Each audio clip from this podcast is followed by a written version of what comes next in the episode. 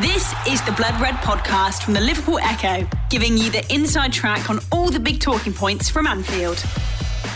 Hello, it's this week's Liverpool.com podcast. It's Dan Morgan, Joel Rabinowitz, Matt Addison, and David Lynch uh, on this momentous day. And where else to start? But Alisson Becker's 94th minute winner at the Hawthorns after Liverpool beat West Bromwich Albion 2 1.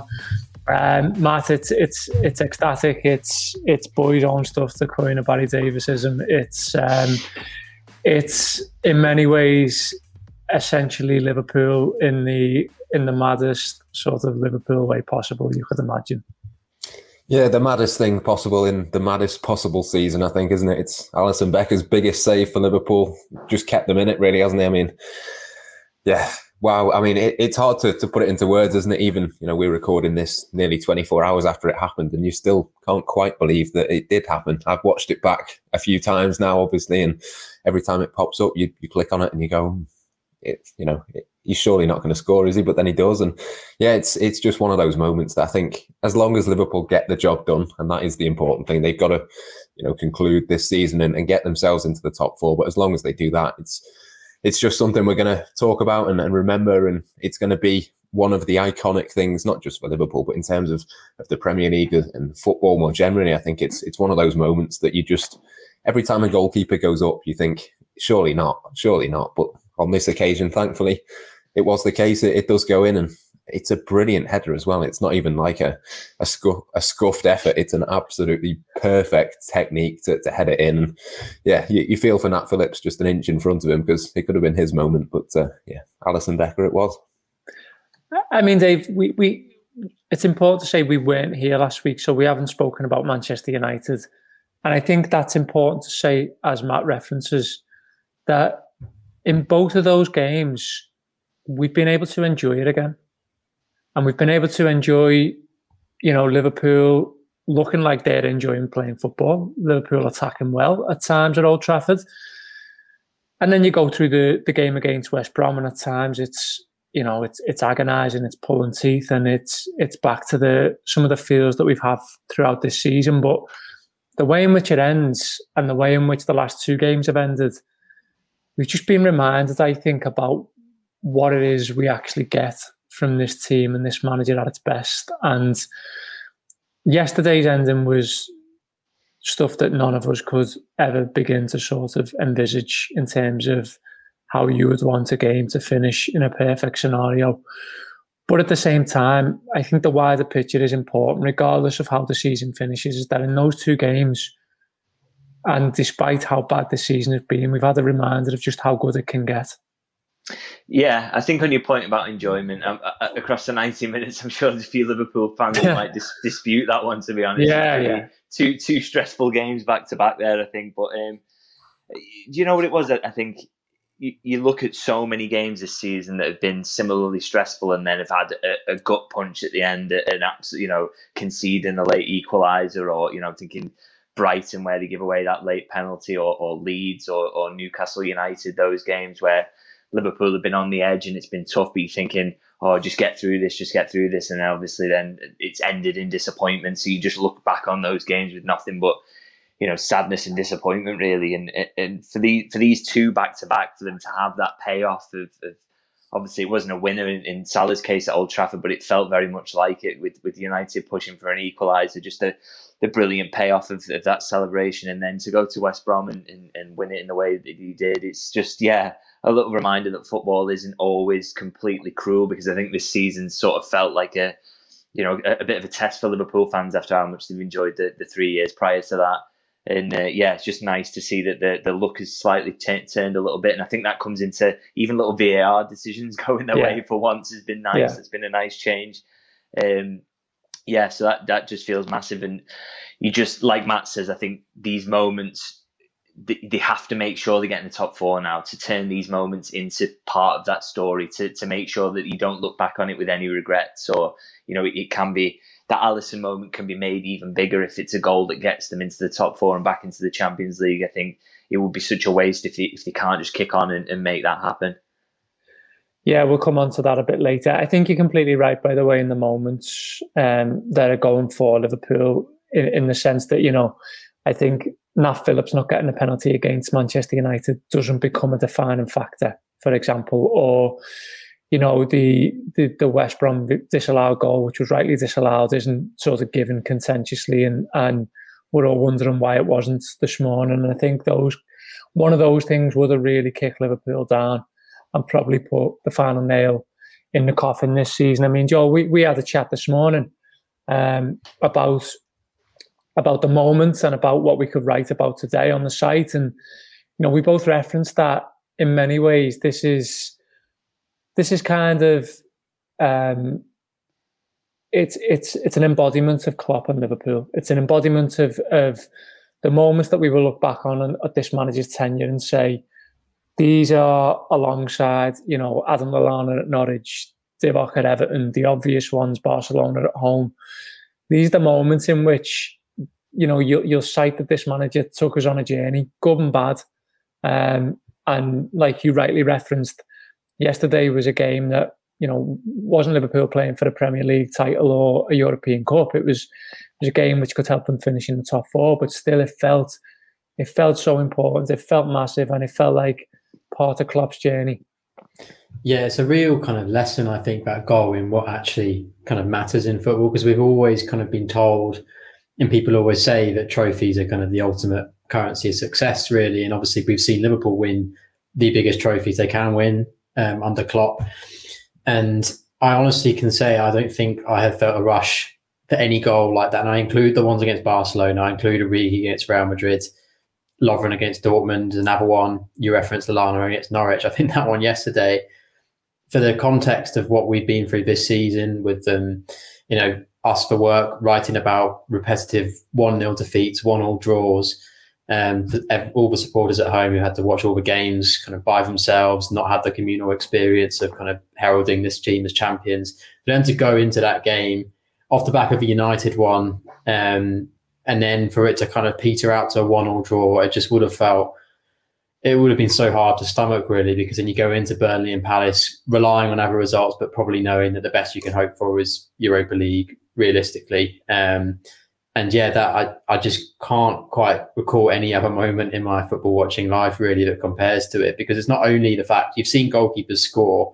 I think it probably happens what every five or six seasons you maybe get one in the Premier League, but you never get them scoring a header, and you never get it in the 96th minute, and you never get it in a game which is must win and could define a season like that. And especially given obviously the personal tragedy that Alisson's been through this season the impact that will have had on him, the way he spoke afterwards, um, the reaction as well of his teammates. And you've got players there like, I don't think I've ever seen Salah react to one of his own goals like he did. He was yeah. going ballistic. Yeah. Thiago was pretty much in tears on the floor. Firmino was was going crazy. Nat Phillips as well, who's obviously been a huge part of the story this season. It was, yeah, it was quite something. I don't think we'll probably ever see anything quite like it again. It's a really important point to mention mention the measure of the man, and and he's clearly gone through incredible turmoil that I think is rightly none of our business in many senses.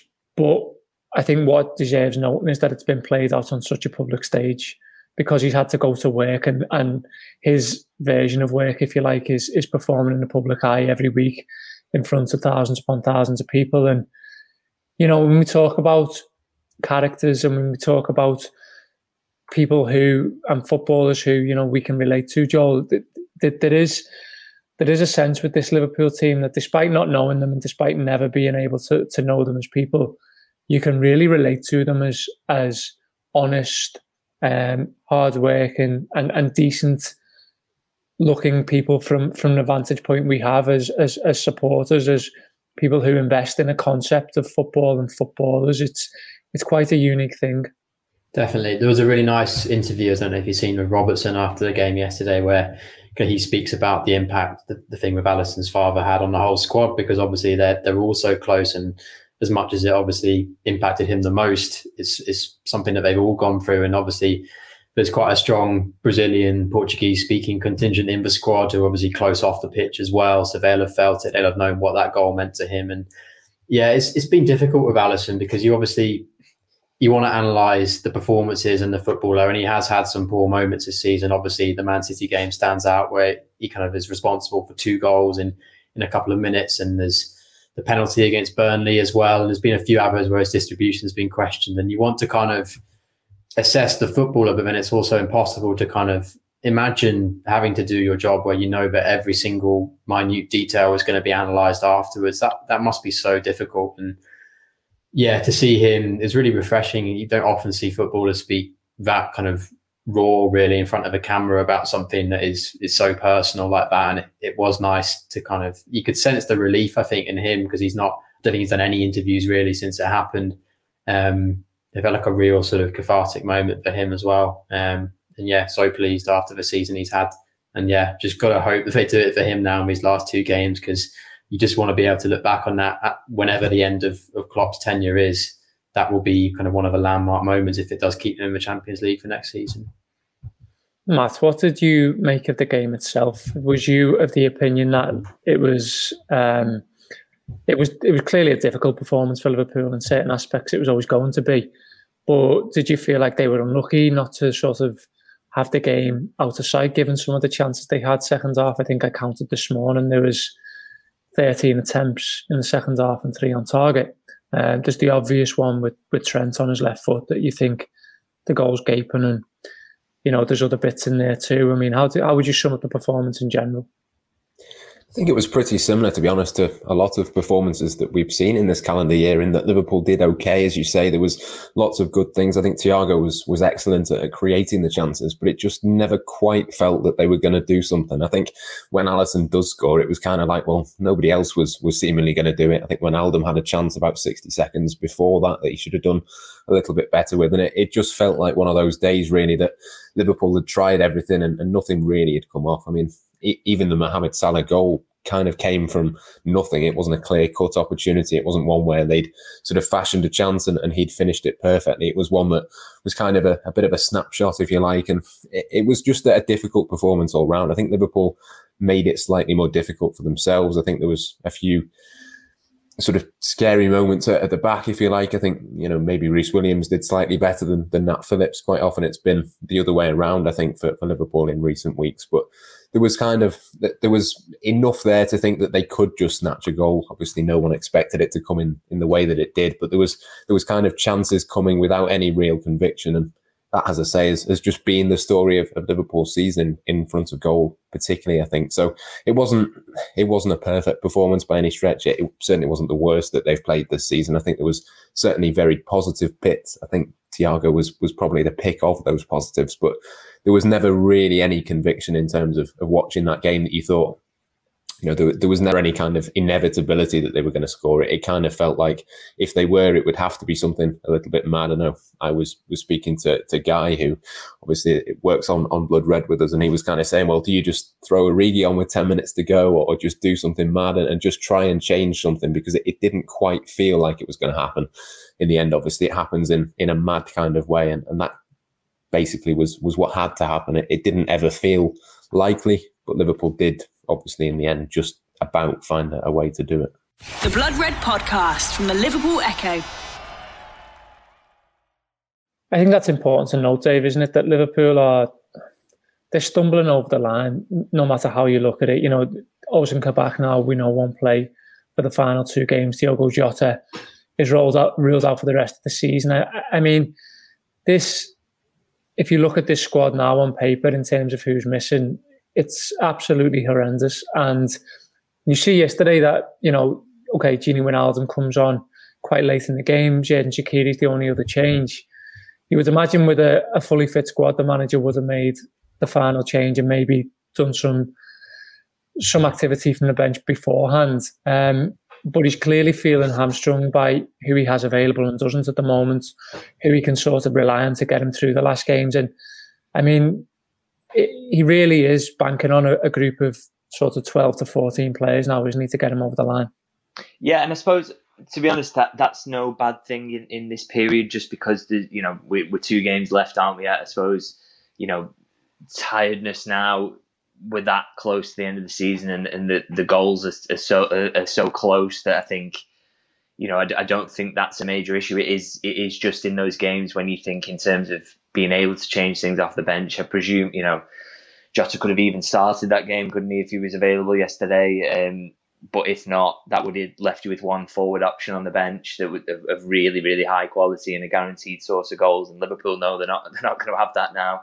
Um, I, I, think Shaqiri, for all his qualities, is you know sometimes his sub appearances he he can be a bit rushed in in his play sometimes when he's brought on to sort of find that little extra touch that will bring Liverpool a goal. Sometimes I thought he was a bit like that yesterday, to be honest, and yeah, it, it's going to be difficult with the options he's got. I think his biggest worry will be about what's happening at centre half. The fact that he knows that between, you know, across those two remaining games, that he's really going to have to protect Nat Phillips and Rhys Williams. And I thought, yeah. I, I thought that game yesterday was probably the first real obvious sort of game where it's been clear where their weaknesses are, and, and, it's the first time really that the team has, has regularly exposed them over the over the course of a match. I think Liverpool have been quite good at sort of mitigating for that weakness for a lot of the games. Whereas, you know, West Brom were really good at sort of turning the centre halves, getting them running out wide and, and, pulling them in behind into the areas where the fullbacks would typically be, and then trying to expose that space. I thought, I thought Liverpool did well to sort of limit West Brom's chances. To be fair, but it, but it, you know, there were moments where they looked uncomfortable, and I think that's as much as anything. I think that's probably his biggest worry is you know, particularly going into Burnley is, is those centre halves, and, and that's going to be a, a huge test of them. But you know what they have got available to them is is still a lot of quality. You know, you still start in that famous front three in this in these next two games, aren't you? You've still got you know a midfield that's starting to really function and look good. Particularly Thiago, I thought his, his last two games are probably his best for Liverpool so far, in my opinion. Um, so you know, you'd like to think there's enough there, wouldn't you? And I, I think that's the way Klopp, you know, being as sort of positive minded as he is, he, will be looking at it as well. He's just just maybe that little worry at centre half, but he'll think he's got enough there to protect that. Yeah, I mean, there's there's a couple of key performers in this run, Joel, who who are clearly sort of willing Liverpool over the line. I think you can put the goalkeeper in that. Uh, but I think you know, and Thiago, Mohamed Salah, who's been a consistent throughout the season. I think you know at, at each individual times they're all sort of deciding that they need to drag Liverpool a little bit over over the line and, and give a little bit more um, as individuals, and and that's needed from this squad now, and it's going to be it's going to be needed in the final two games too. That you know, hopefully maybe another player can Sadio Mane, for example, can say, well, you know, I'm going to get hold of this game tonight, and and I'm going to make sure we don't lose. I'm going to make sure we win. Um, but you, you look at Thiago and Trent in particular in the last couple of games. I had a look today from yesterday. I mean, they they pass to each other the most, um, as opposed to anyone else on the pitch for, from a Liverpool point of view. Um, and, and and when you watch the game and, and when you study it, the eye tells you that a lot of what they're doing is progressive. A lot of what they're doing is is the right pass, and and it might look sort of basic, but it's a pass that you know isn't it isn't leaving a player going backwards to retrieve it. It's it's two yards in front. It's it's telling a player where you want him to be. It's putting information on the pass and and they, they're doing a lot of the right things. But yesterday in particular, I thought Thiago's use of the ball and his his calmness on the ball in particular was was superb.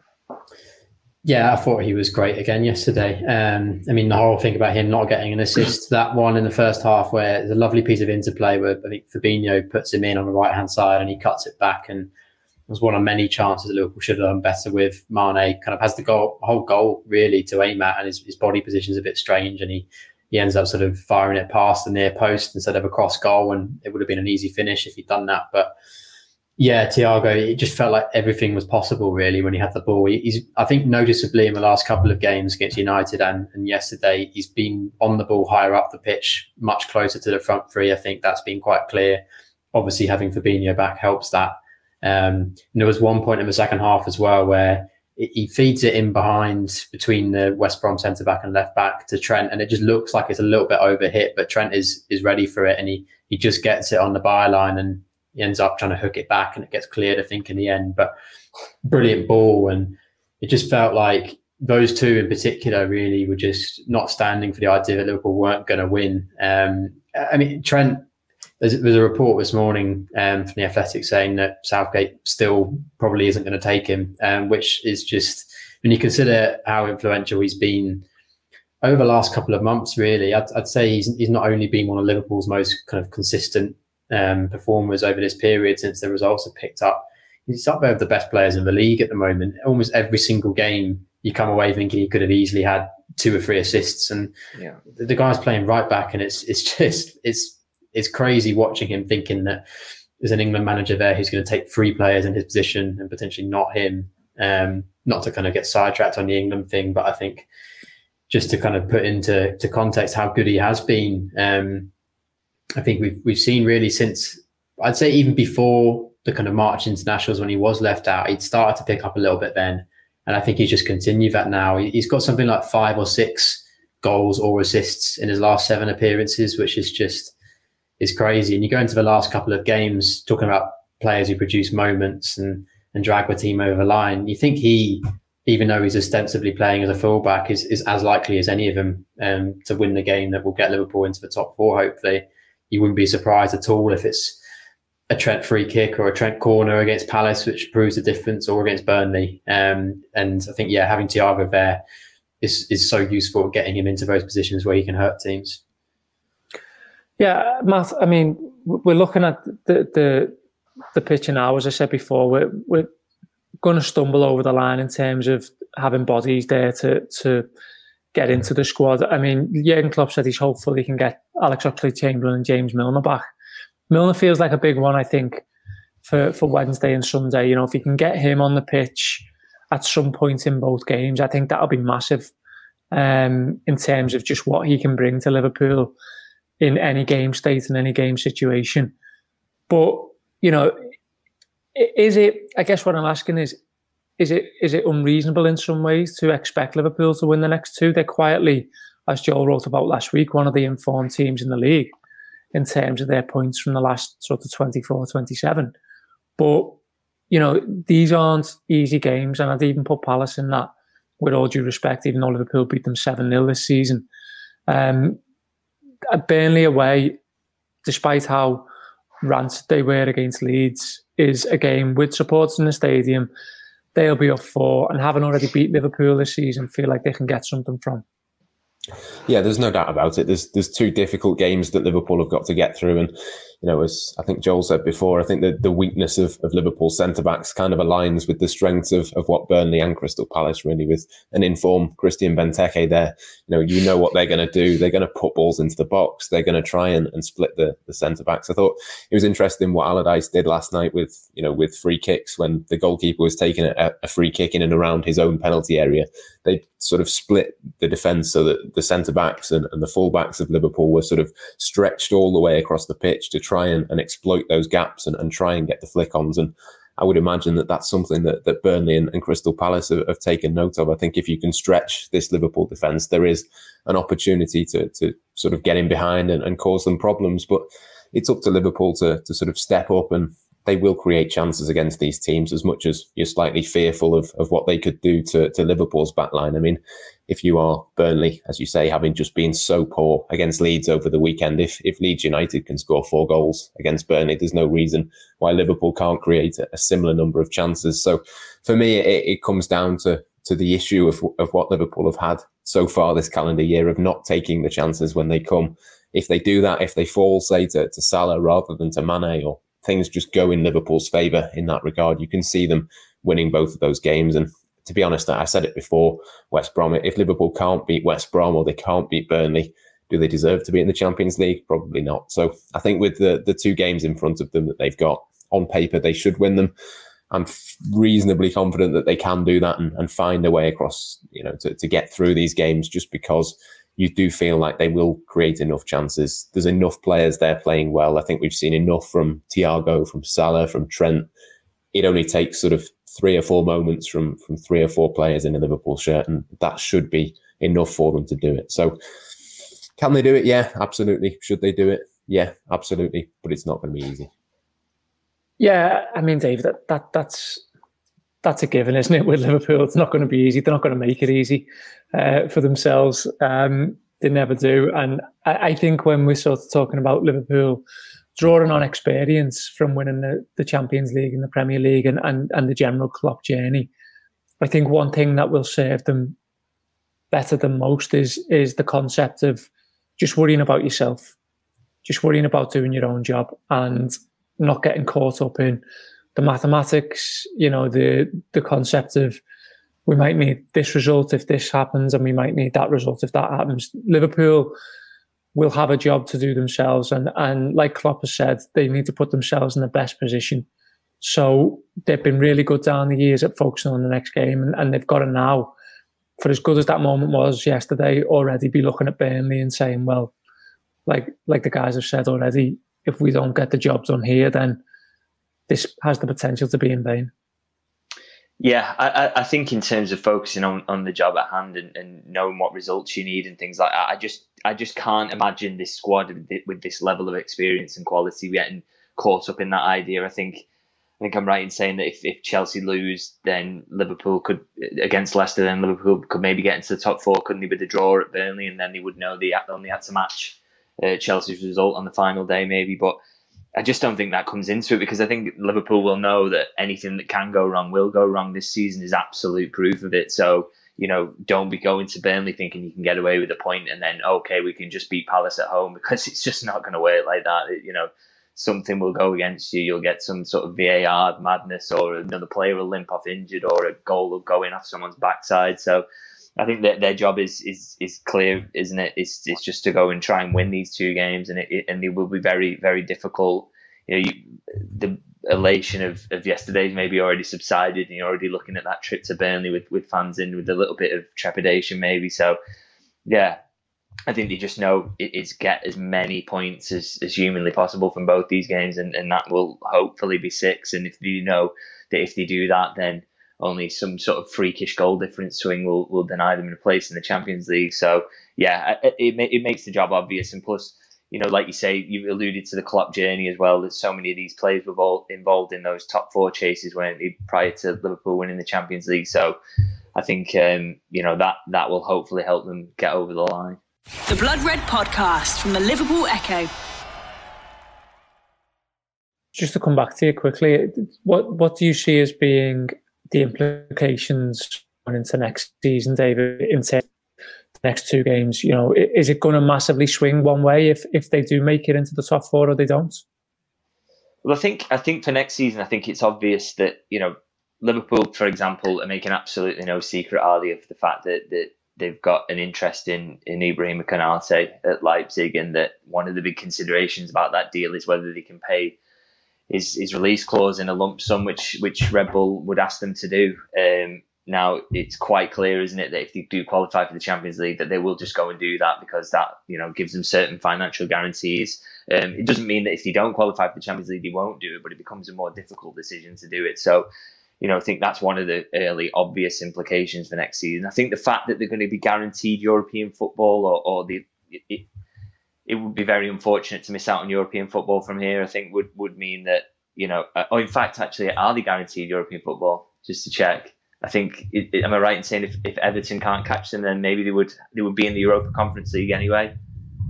I think I don't think Everton can catch them now. Yeah, so to be I think, honest, I think they would be guaranteed. European football anyway. So I think that that means in terms of building a squad, that's a positive. Just in terms of knowing you're going to need a certain amount of players, um, and it makes it easier to put a, a big squad together. Even if they did miss out in the Champions League, they could do a season of Europa League, and then it would sustain them to hopefully get back in the Champions League that season. So I think that makes things easier.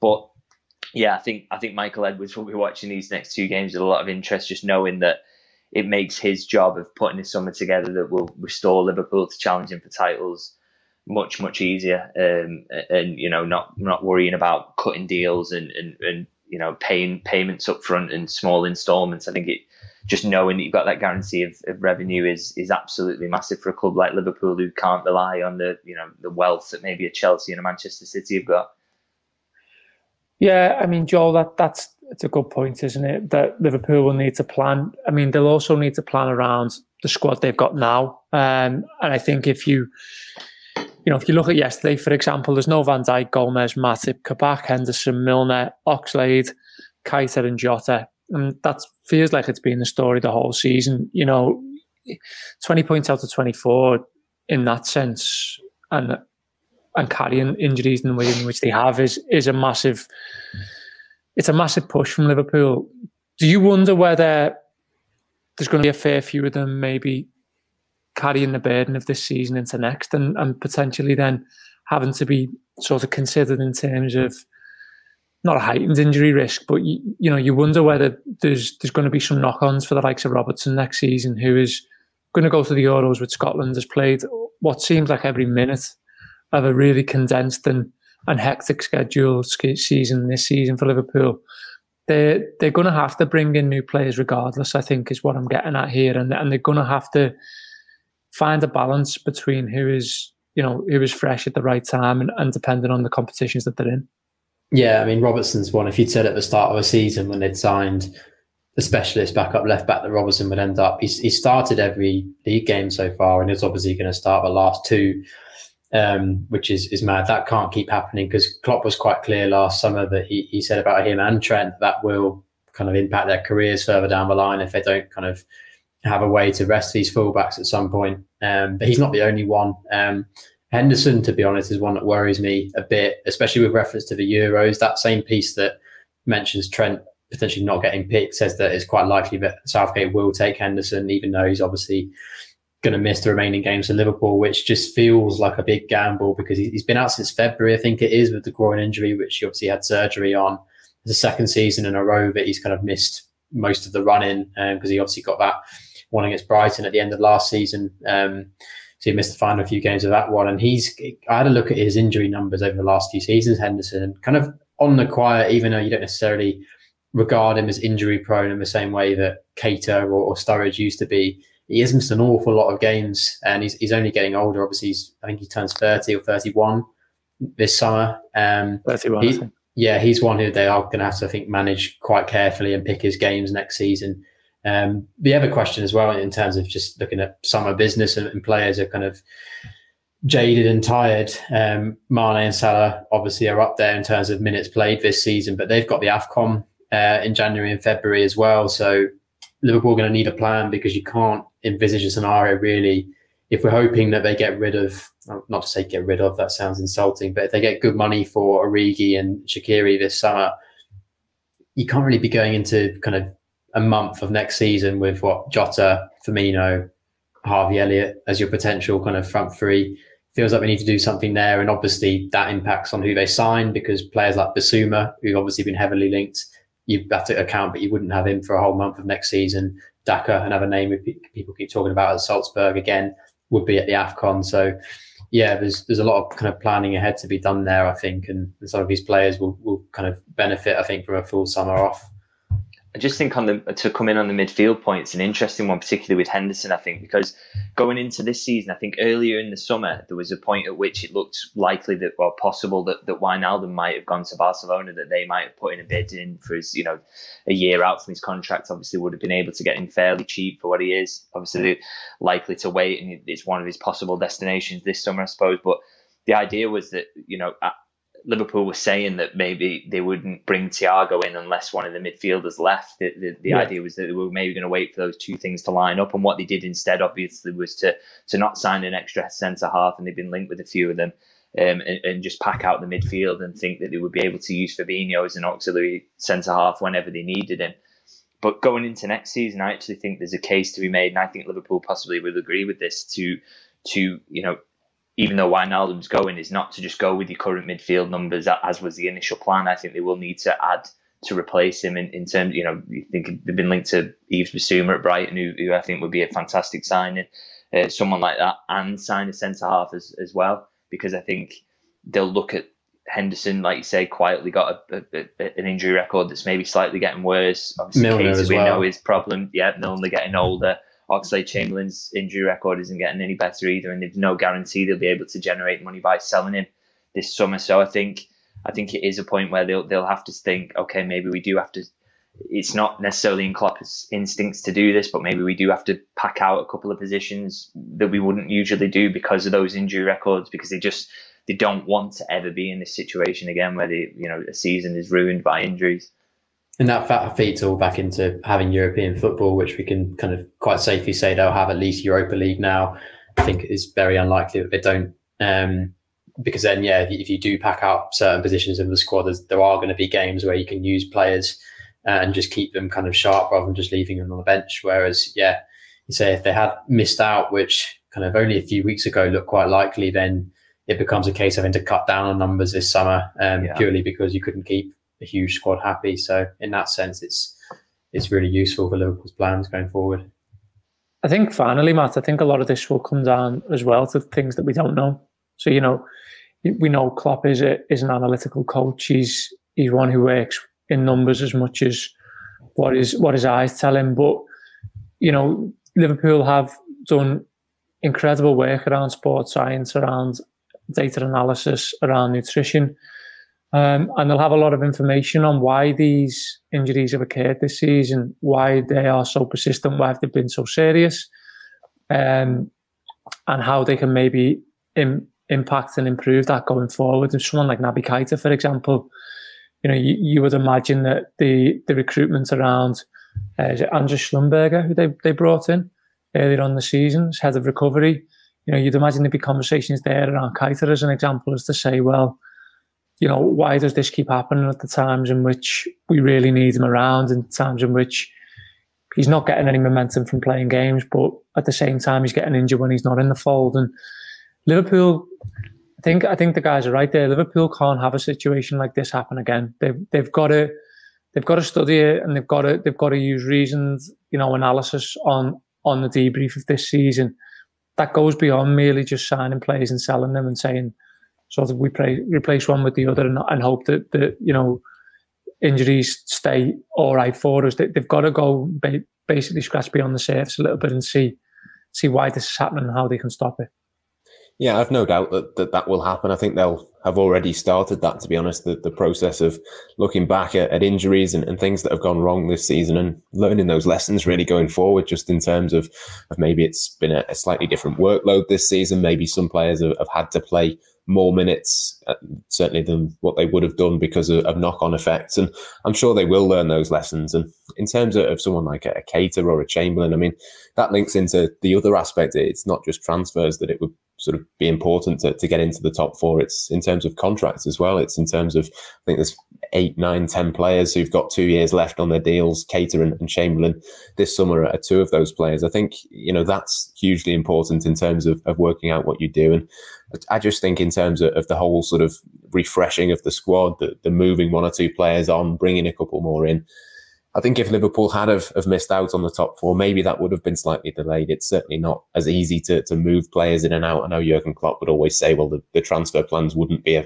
impacted if they were in the Europa League compared to the Champions League. But I think it's it's hard to, to believe that that would have had no impact whatsoever. I think that there are certain things that, that will have changed. And in, just in terms of, of the long term plan, I think it, it becomes significantly easier, obviously financially, but in terms of, of other aspects as well, in terms of you know, bringing players in, moving them out, trying to sort of sort out your squad, not just for, for next season, but moving forward. Because I think that there are a lot of, of big decisions to be made on, on players this summer. I think Naby Keita is, is probably the, the obvious one to pick out, but the, there are others that have been at Liverpool long enough now that you've got a kind of body of evidence to suggest that if their injuries have been this severe to this point, they're probably not going to suddenly improve and, and get better moving forward. So, yeah, there, there's loads of, of big decisions, but getting into the, the top four in the Champions League, I think certainly makes a lot of them a lot easier to make and, and certainly sort of reduces the gamble moving forward. All right, this that's been this week's show. We we certainly hope Liverpool can can do it and make the, the Champions League, and, and we'll be back next week to discuss whether they did or not. But for now, a huge thanks to Joel, to Matt, and to David. We're all off to watch Alisson Becker's goal to the theme music of Whitney Houston's I Will Always Love You. Um, we'll see you next week. Take care, everyone. You've been listening to the Blood Red podcast from the Liverpool Echo.